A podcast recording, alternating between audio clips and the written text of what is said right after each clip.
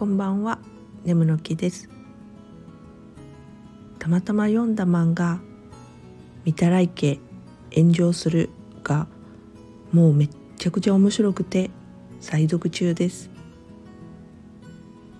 話の展開がお見事すぎてえー、そうきたかと何度目を見開いたことでしょうか。